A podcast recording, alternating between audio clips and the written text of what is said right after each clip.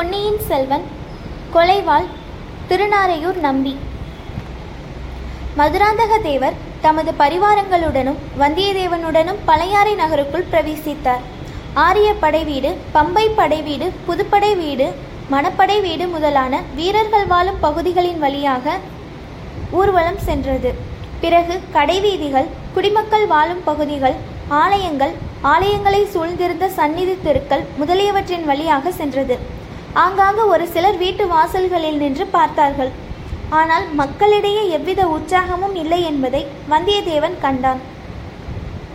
முதன்முறை அவன் இந்நகருக்குள் வந்திருந்தபோது நகரம் கோலாகலத்தில் மூழ்கியிருந்தது. இப்போது வீதிகள் ஜனசூன்யமாய் இருந்தன.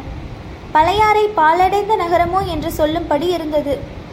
மதுராந்தக தேவர் மீது பழையாறை மக்கள் அவ்வளவாக விசுவாசம் கொண்டிருக்கவில்லை என்பது வெட்ட வெளிச்சமாக தெரிந்தது. வந்தியத்தேவனுக்கு இது ஒரு விதத்தில் சௌகரியமாய் இருந்தது. தன் முகம் தெரிந்தவர்கள் யாரேனும் தன்னை பார்க்கும்படி நேரவும் அதனால் தொல்லை ஏற்படவும் இல்லை இடமில்லை அல்லவா?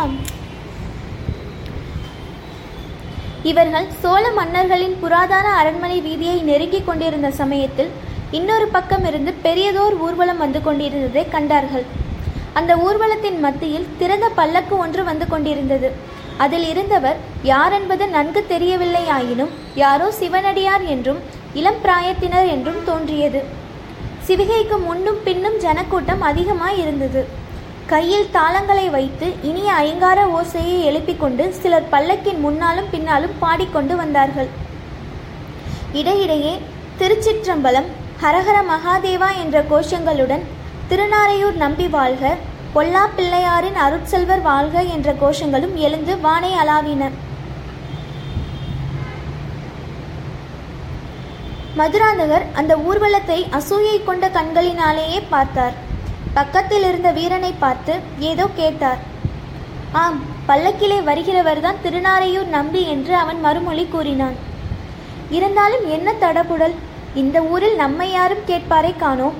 இந்த நம்பியை சூழ்ந்து கொண்டு ஜனங்கள் இவ்வளவு ஆர்ப்பாட்டம் செய்கிறார்களே என்றார் மதுராந்தக தேவர்.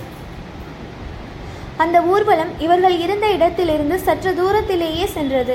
ஆயினும் பல்லக்கின் அருகில் வந்தவர்களில் ஒருவர் முன்னொரு சமயம் கொள்ளிட நதியை படகிலே தாண்டிய போது ஆழ்வார்க்கடியானோடு சண்டையிட்ட வீரசைவர் என்று வந்தியத்தேவனுக்கு தோன்றியது. மதுராந்தக தேவரும் அவருடைய பரிவாரங்களும் அரண்மனை வீதியை அடைந்து செம்பியன் மாதேவியின் மாளிகையை அடைந்தார்கள். அரண்மனை வாசலிலேயே பெரிய பிராட்டி நின்று கொண்டிருந்தார். யாரையோ வரவேற்பதற்கு ஆயத்தமாக அவர் காத்திருந்ததாய் தோன்றியது. மதுராந்தகர் ரதத்திலிருந்து இறங்கி அன்னையின் அருகில் சென்று வணங்கினார். வணங்கிய மதுராந்தகரை உச்சி முகந்த அன்னை ஆசி கூறினார். மகனே நல்ல தருணத்தில் வந்துவிட்டாய். திருநாரையூர் நம்பி வந்து கொண்டிருக்கிறார். அவசியமானால் சற்று சிரம பரிகாரம் செய்து கொண்டு விரைவில் சபா மண்டபத்துக்கு வந்து சேர் என்று கூறினார். மதுராந்தகரின் முகம் பொலிவு இழந்ததை வந்தியத்தேவன் கவனித்துக் கொண்டான். பாவம். தம்மை வரவேற்பதற்காகவே பெரிய பிராட்டி அரண்மனை வாசலில் காத்திருந்ததாக மதுராந்தகர் எண்ணியிருந்தார் போலும். என்ன ஏமாற்றம்? பல்லக்கிலே பின்னால் ஊர்வலமாக வரும் சிவனடியாரை வரவேற்பதற்குத்தான் அவர் காத்திருந்தார் என்று தெரிந்ததும் மதுராந்தகருக்கு நாளைக்கு சோழ சிம்மாசனத்தில் ஏறலாம் என்று ஆசை ஆசைப்பட்டு கொண்டிருப்பவருக்கு மிக்க ஏமாற்றமாய் இருப்பது இயல்புதானே? அரண்மனையில் மதுராந்தகருக்கு என்று ஒதுக்கப்பட்டிருந்த பகுதிக்கு எல்லாம் சென்றார்கள். மதுராந்தகர் உடை மாற்றுதல் முதலிய காரியங்களை சாவகாசமாகவே செய்து கொண்டிருந்தார். சபா மண்டபத்துக்கு போக அவ்வளவாக ஆர்வம் கொண்டிருந்ததாய் தெரியவில்லை.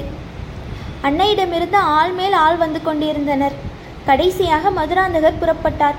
புறப்பட்ட போது அந்த நிமித்தக்காரன் எங்கே? என்று வினவினார். அவருடன் சபா மண்டபத்துக்கு போக துடிதுடித்து கொண்டிருந்த வந்தியத்தேவன் இதோ ஆயத்தமாய் இருக்கிறேன் என்றான். அவனையும் இன்னும் சிலரையும் அழைத்து கொண்டு மதுராந்தகர் சபா மண்டபம் சபா மண்டபம் போய் சேர்ந்தார். மண்டபத்தில் ஏற்கனவே சபை கூடியிருந்தது. ஒரு பக்கத்தில் செம்பியன் மாதேவியும் குந்தவை பிராட்டியும் மற்றும் சில அரண்மனை பெண்களும் வீற்றிருந்தார்கள். சபையில் நடுநாயகமாக போட்டிருந்த பீடத்தில் ஒரு வாலிபர் அமர்ந்திருந்தார். அவர் இளம் பிராயத்தவர் விபூதி ருத்ராட்சதாரி. அவருடைய திருமுகம் கலையுடன் பொழிந்தது அவர் எதிரில் ஓலைச்சுவடிகள் சில கிடந்தன. கையிலும் ஓர் ஓலைச்சுவடியை அவர் வைத்துக் கொண்டிருந்தார். அவர் அருகில் விபூதி ருத்ராஜதாரியான பெரியவர் ஒருவர் பரவசமாக நின்றார். இன்னும் சமா மண்டபத்தில் ஜனங்கள் நிறைந்திருந்தார்கள். இளைஞர் பல்லக்கில் வந்தவர்தான் என்பதையும் பக்கத்திலே நின்றவர் முன்னொரு தடவை தான் கொள்ளிடத்து படையில் பார்த்தவர் என்பதையும் வந்தியத்தேவன் கண்டு கொண்டான். அவனுடைய கண்கள் சபாமண்டபத்தில் அங்குமிங்கும் சுற்றி சுழன்றாலும் கடைசியில் பெரிய பிராட்டிக்கு அருகில் வீற்றிருந்த குந்தவையின் திருமுகத்திலேயே வந்து நின்றன. குந்தவை தேவியின் கண்களோ முதல் முறை அவனை பார்த்ததும் வியப்புக்கு அறிகுறியை காட்டின. பிறகு அவன் பக்கம் இளவரசியின் கண்கள் திரும்பியதாகவே தெரியவில்லை. தன்னை ஒருவேளை தெரிந்து கொள்ளவில்லையோ என்று கூட அவனுக்கு ஐயம் உண்டாயிற்று. மதுராந்தகர் சபா மண்டபத்தில் பிரவேசித்ததும் பெண்மணிகளை தவிர மற்றவர்கள் எழுந்து மரியாதை செய்தார்கள். மதுராந்தகர் தம் பீடத்தில் அமர்ந்ததும் மற்றவர்களும் அவரவர்களுடைய இடத்தில் அமர்ந்தார்கள். செம்பியன் மாதேவி மதுராந்தகரை பார்த்து குமாரா இந்த இளநம்பி திருநாரையூரை சேர்ந்தவர். அவ்வூரில் உள்ள பொல்லா பிள்ளையாரின் பூரண அருளை பெற்றவர். இதுவரையில் யாருக்கும் கிடைக்காத தேவார பதிகங்கள் சில இவருக்கு கிடைத்திருக்கின்றன. முன்னொரு காலத்தில் நமது சோழ குலத்தில் உதித்த மங்கையர்க்கரசியார் பாண்டிமா நாட்டின் மகாராணியாக விளங்கினார். அவருடைய அழைப்புக்கிணங்கி ஆளுடைய பிள்ளையார் ஞானசம்பந்தர் மதுரை மாநகருக்கு சென்றார். அங்கே சமணர்களை வாதப்போரில் வென்றார். அச்சமயம் மதுரை மாநகரில் சம்பந்த சுவாமி பாடிய பதிகங்கள் சில இவருக்கு கிடைத்திருக்கின்றன. அந்த பதிகங்களில் நமது சோழகுலத்து மாதரசையை பற்றியும் சம்பந்தர் பாடியிருக்கிறார். அந்த பாடல்களை கேட்கும்போது எனக்கு உடல் பூரித்து பரவசமாகிறது. உன் தந்தை இருந்து கேட்டிருந்தால் எவ்வளவோ மகிழ்ச்சி அடைந்திருப்பார். நீயாவது கேள் என்று சொன்னார். மதுராந்தகர் கேட்கிறேன் தாயே பதிகத்தை ஆரம்பிக்கட்டும் என்றார். ஆனால் அவருடைய முகம் அவ்வளவாக மலர்ந்திருக்கவில்லை. அவருடைய உள்ளம் வேறு எங்கேயோ இருந்தது. திருநீரு ருத்ராஜம் அணிந்த சாதாரண சிறுவன் ஒருவனை பெரியதொரு பீடத்தில் நடுநாயகமாக அமர்த்தி தடபுடல் செய்வது அவருக்கு பிடிக்கவில்லை. அன்னையை திருப்தி செய்வதற்காக பொறுமையுடன் உட்கார்ந்திருந்தார். பொல்லா பிள்ளையார் அருள் பெற்ற திருநாரையூர் நம்பி ஆண்டார் நம்பி தம் கையிலிருந்த ஓலைச்சுவடியிலிருந்து படிக்கத் தொடங்கினார். ஞானசம்பந்தர் மதுரை மாநகரை பார்த்ததும் சிவபக்தி செல்வத்தில் சேர்ந்த மங்கையர்க்கரசியார் வாழும் பதியல்லவா இது? என்று வியந்து பாடிய பதிகங்களை முதலில் அவர் பாடினார். அந்த பாடல்களை கேட்டபோது செம்பியன் மாதேவியும் கண்களிலிருந்து முத்து முத்தாக ஆனந்த கண்ணீர் சொரிந்தது. அத்தகைய மங்கையர்க்கரசியை பெற்ற குலத்தில் தாமும் வாழ்க்கைப்பட்டு மகாராணியாக வாழ்ந்திருக்க கொடுத்து வைத்திருந்த பூர்வ ஜென்ம பாக்கியத்தை எண்ணி எண்ணி மனம் பூரித்து மகிழ்ந்தார். மதுராந்தகருக்கோ மேற்கூறிய பாடல்களில் மண்ணெல்லாம் நிகழ மன்னனால் மண்ணும் மணிமுடி மணிமுடி சோழன் என்னும் வரி மட்டுமே மனத்தில் பதிந்தது.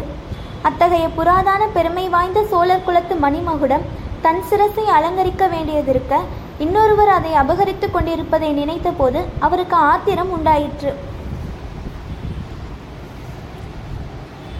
சம்பந்தர் மங்கையர்க்கரசியாரை போய் பார்க்கிறார்.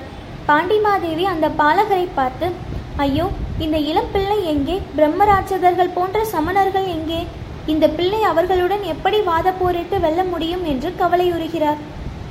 அதை அறிந்த சம்பந்தர் பாண்டிமாதேவியை பார்த்து சொல்லுகிறார்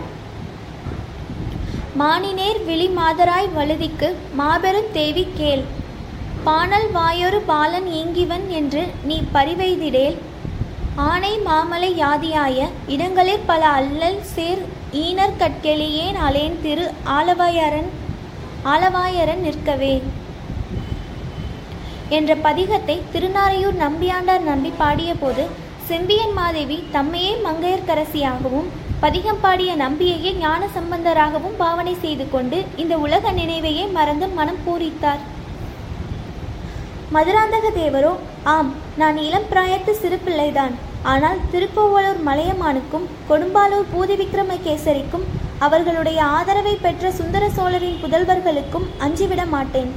சம்பந்தருக்கு ஆலவாயரன் அருள் இருந்தது போல் எனக்கும் பழுவேட்டரையர் உதவி இருந்தது என்று எண்ணிக்கொண்டார்.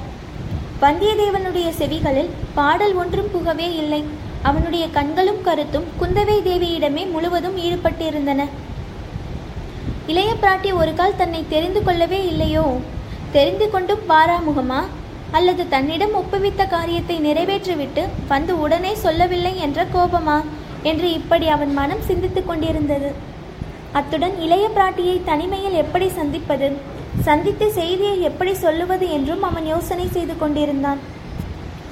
பாடல்கள் முடிவடைந்ததும் செம்பியன் மாதேவி நம்பியாண்டாருடன் வந்திருந்த பெரியவரை பார்த்து ஐயா இந்த இளம்பிள்ளையை பார்த்தால் ஞானசம்பந்தரே மீண்டும் வந்து அவதரிப்பது போல தோன்றுகிறது.